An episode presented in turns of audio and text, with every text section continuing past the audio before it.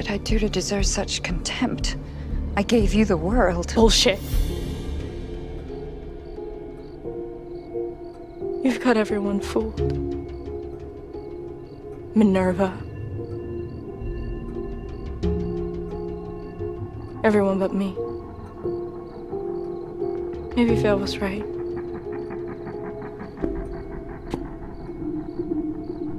I should have poisoned you when I had the chance.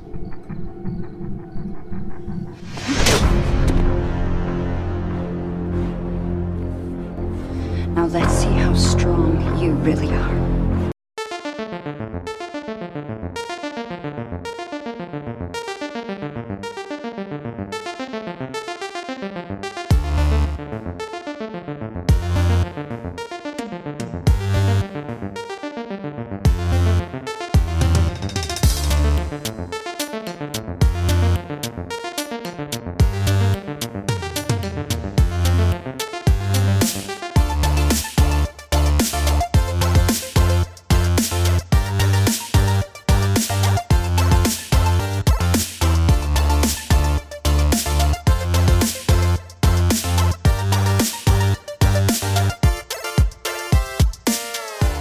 Everyone, and welcome back to a wonderful episode of the Furudashi podcast. I am here with the amazing Nicholas, and I am your host, Lauren Ash. We're not going to do the normal bit today because I totally cut him off, and that was like crazy. It's We're okay. try something new. Because the cat, like, I'm so like I'm trying to fend off the cat from trying to climb up on my lap. So we don't have to do the ordinary bit. Great. We'll just we'll cut that or we'll keep it. Um, We'll keep it. today. today, I wanted to uh, intro this and really just give a shout out to all of our loyal Patreon subscribers. Um, and any of our new listeners that we have today. One of my tweets recently blew up while I'm on hiatus for the next three weeks. But what is hiatus? But still t- chatting with Nicholas and talking about the podcast. yeah, you don't get to take a vacation. I don't get to take a vacation. Yeah. And so here I am, not really taking a vacation, but don't worry. I love being here and I love the recent support and everybody that's been listening today. So just a recent shout out to all our new and our loyal subscribers here. Yep. Um, so recently we've been talking a lot about uh, narrative design, narrative systems, and also about immersion, right? And how narrative really plays into the amount of immersion and experience and emotions that a player feels. And while that seems kind of like, yeah, well, doy, I've, I've only been listening for like two episodes, of course. It's like yes, Um, we listened to the previous episodes, Lauren. Thank you. yeah, a lot of a lot of times though, right? In the really in the AAA space in the game development world, from the other episodes, if you haven't listened, go and take a listen to our production philosophy episodes or ones where we talk about how AAA production seems to silo and isolate, right? Our hapless level designers from our hapless systems designers, and then an experience becomes dissonant or disjointed. We wanted to actually talk about when those mechanics and when those gameplay loops are so phenomenal that the gameplay itself becomes a narrative and immersive experience. And so in today's episode, we're going to kind of just talk about what is gameplay as narrative. And a subset of that is combat. So a combat narrative. And I'm not just talking about a user story or the way someone as a combat designer might be like this is the story I wanted to tell of combat or this is the story of how right a character throws a punch. It's more about Yeah. when you the player are throwing those punches, your combat narrative is the narrative, like is the story. yes. So, Nicholas, take us away with that awesome academic theory that is already zooming up in your head. I can see it on your face. Yeah, so I think the other uh like grounding point that we need to begin from, since we're back in the the narratology zone, featuring Lauren and Nicholas. Um, so we're once we're talking about narratology again. It's important to remember these. It's unfortunate that they're French words, but there isn't really good like English terminology for this, which is why I tend to use the French terms. So in French, like narratology, and also just in the French language generally speaking, when they're talking about stories, like you can make a distinction between what is called histoire, which is etymologically similar to our word story. So the histoire is what happens. It's like so the the content of a story, so to speak. The récit is the uh, this is the more amorphous of the two, and it's actually the one that we want to talk about today. Is the, the kind of the how. So histoire is the what, récit is the how, but it's how in a lot of different ways. And so when we're talking about, so oftentimes like when people are trying to translate from French into English or translating like academic French into English, like histoire will be translated as story, and uh, récit will be translated as narrative. But the problem is that the word narrative in English is actually much broader than its French counterpart.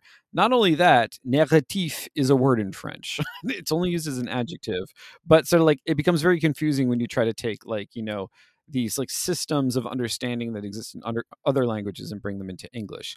So, for the purposes of I guess this particular podcast thing, um, I'd like to think of the what as story. So we'll leave that as is.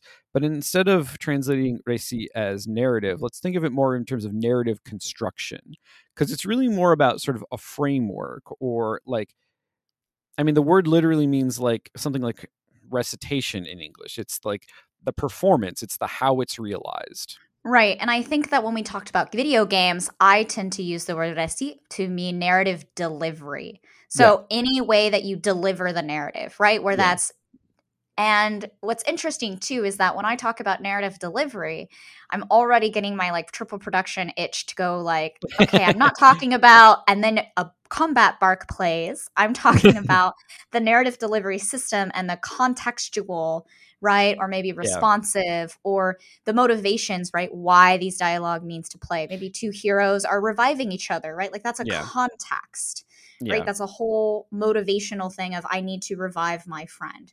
And when I say heroes, I'm usually referring to Marvel's Avengers because that is a hero property that I worked on. Yeah. Um, so if I end up saying hero versus character, it's because I'm drawing from that experience on on Marvel's Avengers.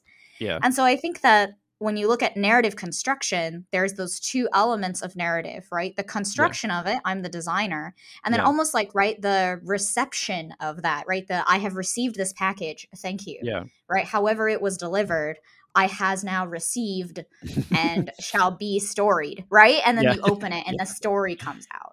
Yeah.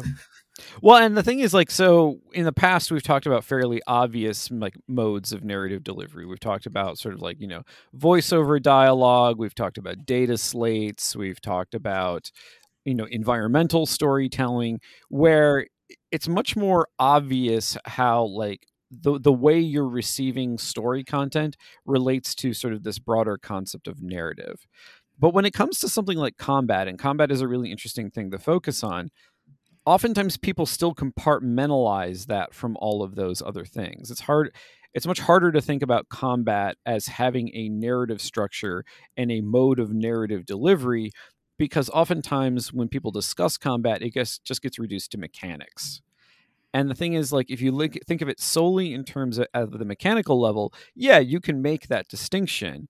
But as we have discussed on this very podcast in the past, mechanics don't exist in a vacuum. They like exist within frameworks, they exist within systems.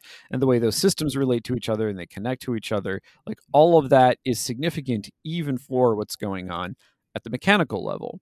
And I think the example we used way back when was like punches. So, you know, if you're thinking about like a classics like side scrolling fighting game where you have like say, you know, a fast weak punch, a medium medium damage punch and a slow like high damage punch. The thing is when you use those in game, you often use them in particular combinations depending upon the way in which, say, an enemy reacts. So, like for example, if you hit them with a quick punch, and like let's say there's some RNG system in the game where like a quick punch has a percentage chance to stun. So, like if you hit them with that quick punch and they're stunned, you're going to want to hit them with the slower, higher damage one because it's giving you the opportunity to get that slower, harder hitting strike in. But the thing is, like, think about all of the things that I just said. That is, in fact, a little bit of a narrative because the thing is, like, in using the quick strike, but then if something has happened so you have action reaction but then your next action is a reaction to that like you now start to have a narrative framework. Things are existing in relationship to each other in the same way that sort of like events in sequence also have to exist within relationship to each other.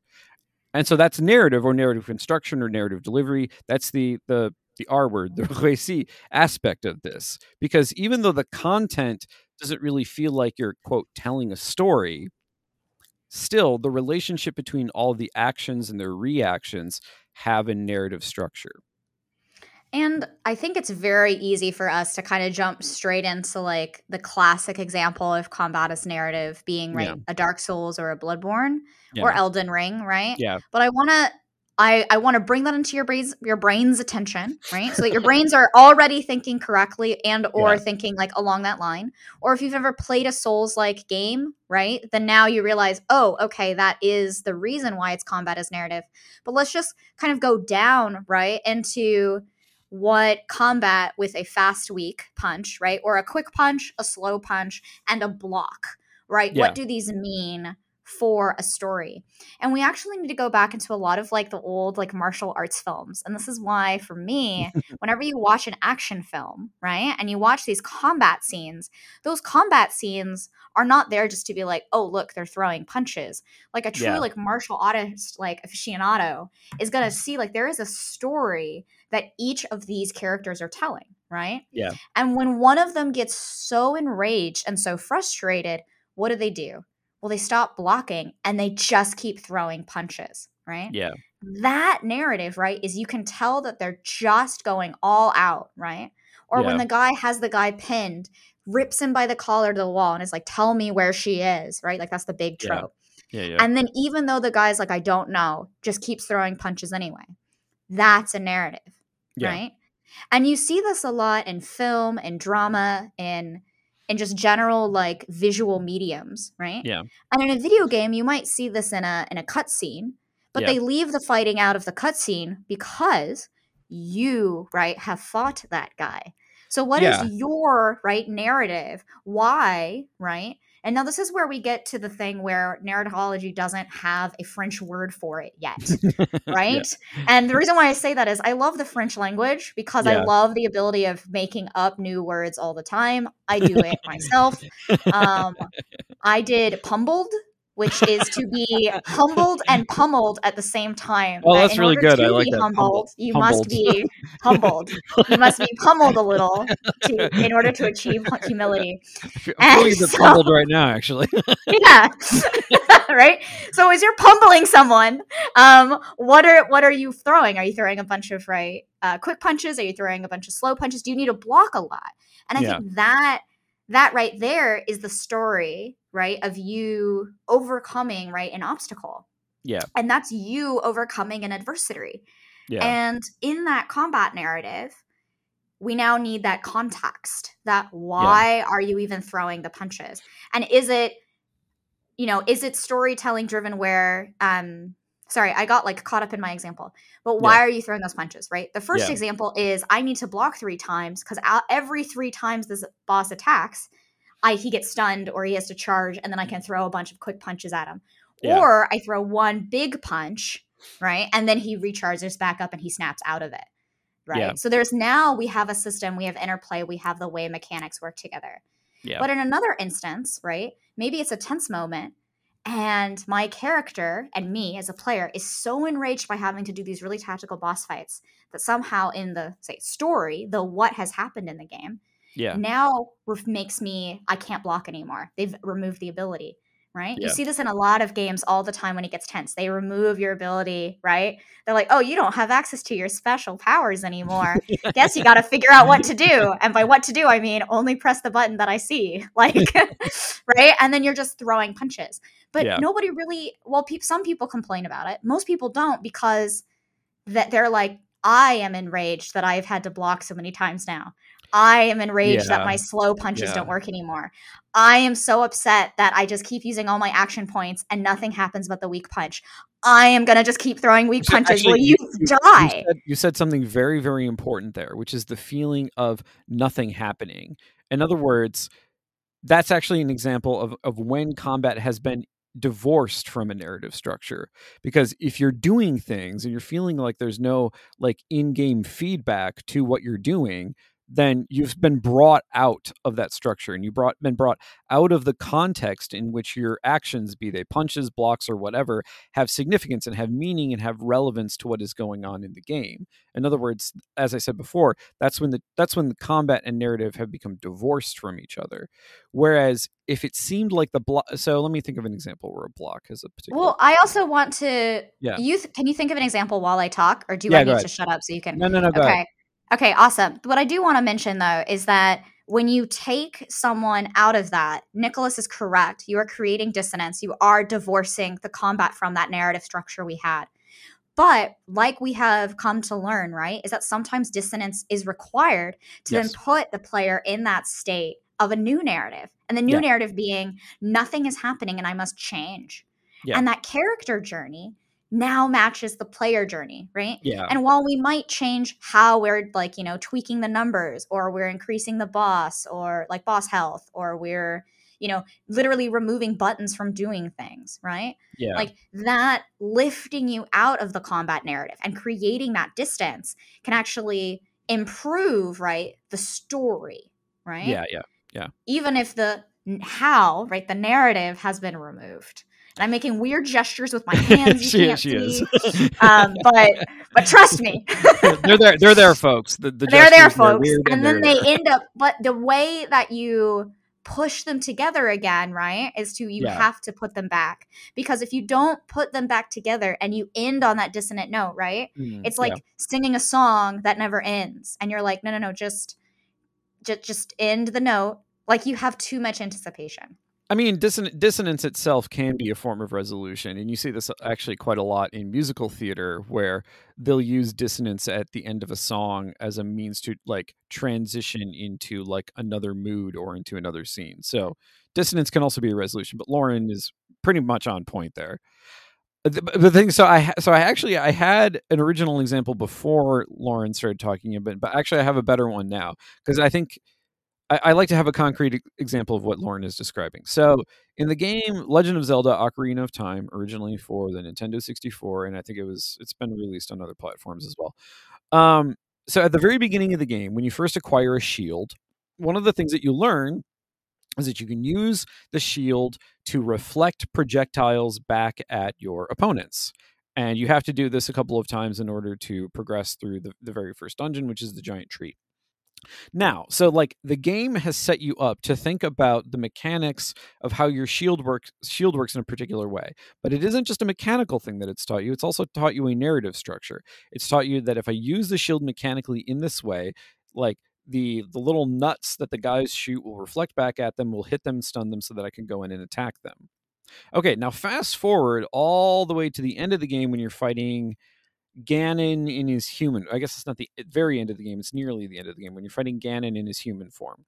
So you're in a similar situation where Ganon is floating in the center of the room. There is like a little moat. You're, you as Link are around the, the outside. There's a little platform in the middle. But even if you jump to the platform in the middle, you can't really hit him because he's he's floating above you. And this entire time, Ganon is shooting like energy balls at you. And so you're like, oh wait, he's shooting energy balls at me. I have a shield. I will block and I will reflect them back, right? No. Because if you try that, what you will learn, you block and you're like, okay, and then it hits you and it just dissipates. Like, oh, shit. so in, in that moment, you actually have a moment of dissonance because the game has earlier in its narrative, in, in sort of like the narrative of how combat works in the game, has told you that if a projectile is coming at you, you block with your shield, it will reflect back. But now in this instance, it doesn't. So now you actually have to rethink that combat structure. The dissonance puts you in a position of actually having to like rework how you fight this particular battle because what you actually have to do is not just block them, but you have to swing your sword like a baseball bat to hit the energy projectile back at Ganon. And if it hits him, it will stun him. He will drop down to the center. You jump into the center and you hit him with your sword. Like that's an entire. So in order to unlock the rest of the narrative structure, you actually have to have that break in the expected pattern. And the expected pattern goes all the way back to the beginning of the game, where it set you up to think about combat encounters and sort of the way they're structured in a particular way. But then that notion is broken. You have to react in a different way. And then the narrative of how combat works progresses further. And exactly. And I think before that is an excellent example because it really clearly shows the break in that it's a mechanical kind of construct. Yeah. And before we have our dissenters go, but Lauren, isn't that just really good boss design? And isn't that just really good game design? Well, one, yeah. yes. Uh, game design is also a part of narrative design. Wow, Yes. bravo! You have discovered the umbrella term. Okay. Um, I I'm clapping for you, but not really, because then I wouldn't be able to record. Lauren is doing Um, a very fake clap right now. Yes, fake, fake, fake, fake, fake. Um, but before we do that, you're going to be wondering, right, Lauren, how is that a narrative structure, right? And let's actually talk about, let's just say, drama and creating a TV script or creating a good character arc, because a good character art works the exact same way. Yeah. You have a really strong and powerful brooding male character. And we're going to do this because everyone knows the brooding anime character, right? Yeah. Whether it's Hiei or Sasuke or like, I don't know, any other brooding male, you, you get it, right? He's got the black guy- hair, guy- he's got red Adam eyes. or the, the no, the guy that Adam Driver plays. What is his name? Kylo. Oh, yeah, Kylo Ren. Yeah, yeah. Yeah, he's got black hair, he's got like a stalwart nose, you know? Like he makes He's all moody. of like he's moody, right? No, but you've got this really strong and slight and unfortunately Kylo doesn't actually fit this category, so I apologize. Um, Oh, but he does eventually. But he be, it's a very like overpowered sort of like and yet hidden potential, right, character. Yeah. And then right throughout their time, they're either they're a villain or even if they're like an antagonist at one point, they're going through, right? And the break is, oh man, tragic backstory, right? Or instead of killing someone, suddenly whether like someone's like, oh, general, we need you over here, right? Or actually, you're not worth it.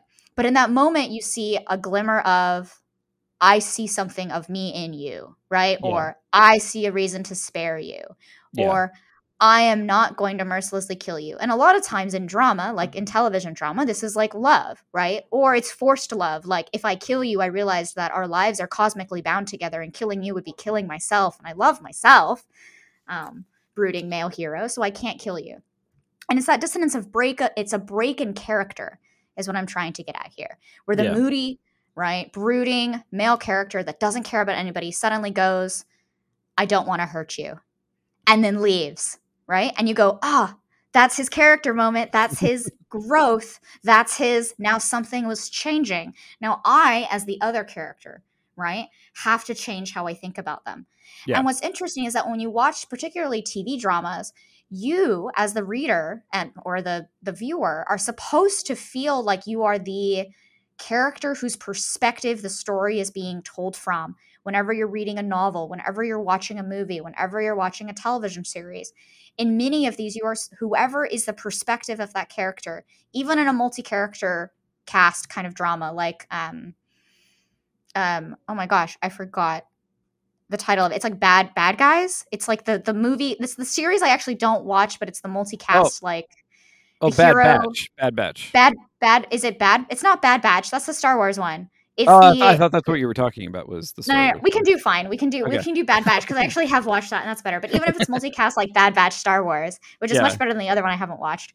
Um, but like you're going through the different perspectives, you are supposed to empathize and kind of relate and put yourself onto, right? One of those characters or or in least that perspective. or at least try to see things or at least the way or they- try to see them, things yeah. through them i guess Yeah. like a better example right is like harry potter right in the harry potter novels is you were obviously only seeing things from harry's perspective Yeah. right even though it's third person it's yeah even though it's third person right and that's what i'm trying to get at is that especially in a lot of these things like you the reader and viewer are constructing the narrative the same way as the person whose perspective you are looking at because you are not the author right Yeah, and yeah. in the legend of zelda example you are experiencing kind of the same character break right that our moody hero is experiencing Yeah. right because it goes oh he doesn't want to hurt this person he must care about them or they must have history Yeah. right or he goes oh you're my rival and suddenly you're like oh this other person's the rival but they're so bubbly and upbeat and probably like a 12 year old anime girl how could this be um, Yeah. right and i think that's that's what we're talking about is that game design is right an extension whether or not it realized this right is that it is Yeah. an extension of these story crafting principles for right telling that forward momentum Yeah, exactly. And it exists both like sort of at the microcosmic as well as the macrocosmic level. What Lauren is talking about is more sort of a macrocosmic, not ma- macrocosmic, but sort of like a the the layer that is sort of more overarching, but you can even see it within like particular scenes or like particular instances of combat. Um, if you so we haven't really given. I think we should give some s- examples of some good martial arts stuff to look at, like the early Jackie Chan films, especially like the Drunken Yes. Master ones, are a really fantastic example of how you use martial arts to tell a story in a microcosmic way. Because each of his individual fights and the way in which he reacts and the way like his entire fighting style conveys like who the character is it's all really brilliant. And it's brilliant because you know jackie chan basically kills himself to make those movies. So it's, unfortunate but it, It is unfortunate, but yeah, and I'm actually glad we're going back to this like kind of Yeah. film example for the mi- microcosmic because I hope now you understand the macrocosmic. But I just watched actually, um, it's not a Jackie Chan, but I watched uh, Hard Boiled. yeah Um, yeah, and that that was fantastic as So- well. so like the- I just recently watched that in theaters. Yeah, the specific the- scene that I was thinking of is actually from a television show called Into the Badlands, which also has really, really good fight choreography just across the board.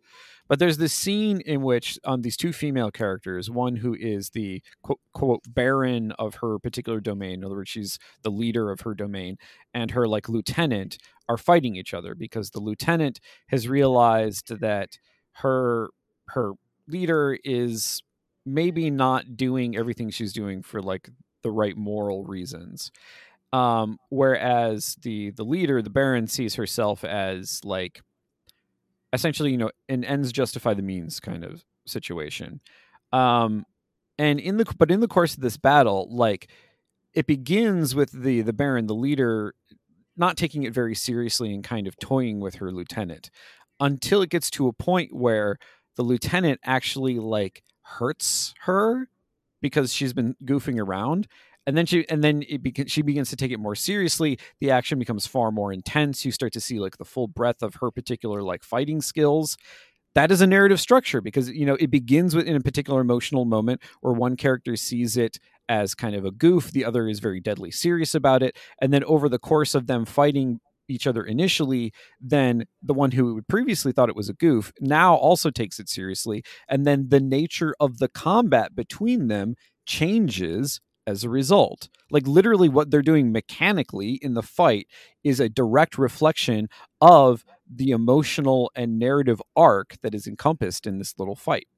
I don't remember which season it's one of the later seasons but it's a really amazing scene and so then if you look at like i don't know just a particular game in which like a fight has a similar kind of narrative structure where like you know the boss may be toying with your character initially until you get to a point where you actually hurt them and then the boss powers up and like fights back in in a serious way. Like you can take that same structure that you see in a martial arts film and literally transpose it directly onto in-game combat by just allowing you to control one of the perspectives like that's literally all you would have to do yeah, I, I and I think what's really I have two really good examples, and I actually brought up one um, earlier in a podcast, so I'm gonna go with a different one, and then I'll I'll go back to the Yeah. second one. Uh, both are like boss encounters. The first one is gonna be in Yakuza Like a Dragon, where in this game you play as a like new protagonist, right, Ichiban Kasuga, and you have to fight basically the former protagonist that you have been playing. And what's fascinating about this is that if you have played all of the series, or at least some of the other t- previous Yakuza game titles, you know exactly what moves that boss is using. yeah But you also played them. So they're really hard, right? and even though you know what rush style is, and you Yeah. know it's going to be a bunch of combos, and you you're ready for it, like Yeah. you are not prepared to take on right this AI incarnation of yourself, right? And you're like, Yeah. haha, I know what you're doing. I should be really powerful. And yet, just like Kasuga, you're like, you just knocked me out in like three hits, and I think I should go to Sotenbori and I should go to the fight arena and I should level up again. Um, right? and now, like, you're recognizing there's a power dynamic imbalance that even Yeah. in a situation where narratively you can see the changes incoming, right? Because you're in, you've been in that perspective, right? You've changed your perspective, and now you're Yeah. in your perspective. yeah You're like, fuck, I am not ready. like, and I think that's that's the point of that encounter, right? Yeah, yeah. And it's really, it's really, it's really strong. Um, so Nicholas, if you if there's something from that you want to kind of build off of, uh, I'd love to hear it before I go into my And then here's when Well, I mean, I, I mean, the example that I had thought of is I, mm, I can't remember which expansion. No, it's not in an expansion. Anyway, in uh, the the wonderful game Final Fantasy XIV, there is yes. a moment when a party from one of the other stars, which are worlds in that in that you know universe, comes to yours and is essentially sort of like the dark reflection of your own like hero party as as the scions and so you, you're put in this moment where like they're trying to kill you but they are constructed as a party in the same way that you in game with other players would be constructed as a party. And that fight plays very differently because you actually have to think about it instead of like you know you a, a, bunch of like you know your fellow heroes beating up on a single boss. You actually have to think of a group of heroes fighting another group of heroes. And you and the dynamics of that particular like encounter are based upon you both having to sort of act as a party while also thinking about your enemies as a party. So there's this weird dual perspective that you get as a result. Yeah, I really like that example. And it's an uncommon one in that game. And it's really fascinating when it happens. And so like that's my example of how like the combat itself has this peculiar narrative structure to it precisely because you have to rethink how the combat encounter works over and against the way it typically works otherwise in the game. And I do want to mention that when you have combat as narrative, right, or the fact that combat is narrative, narrative, combat, like etc. However, yeah. you know, however you want to word that in English, because in English you can put words in any order and apparently make sense of them. Um, is that I mean it's true. It is. Um, um I I sorry, I'm like laughing at my own joke. Uh, okay. Rewind whenever you want to think about that, I want to be clear that while Nicholas and I are going to be bringing up these very like specific and memorable examples, it's because we're human, right? Yeah. The combat is narrative doesn't just hold up in these extraneous examples or these exceptions to the rule, right? It, it doesn't just happen when you have a break, it's happening all the time. And yeah. that's why you remember the break because subconsciously you have just been continuously creating this narrative over and over. Yeah. Um, I am not going to do my, the example I was going to put, just so that everyone's clear, if you have been a long time listener, is I was going to talk about my bad encounter with Sp- Insomniac's Spider-Man Miles Morales, uh, where I did not unlock a, a, very specific skill that they had thought that I would have unlocked, and it definitely was required to make the boss battle easy. Um, and it definitely took uh, like three times as long without it because I actually wasn't able to stun the boss. So yeah. I just had to quite literally power through it, which made fighting your best friend like a little more real? Because like there yeah. wouldn't be a way to like stun lock your best friend. Like you'd be constantly struggling the whole time.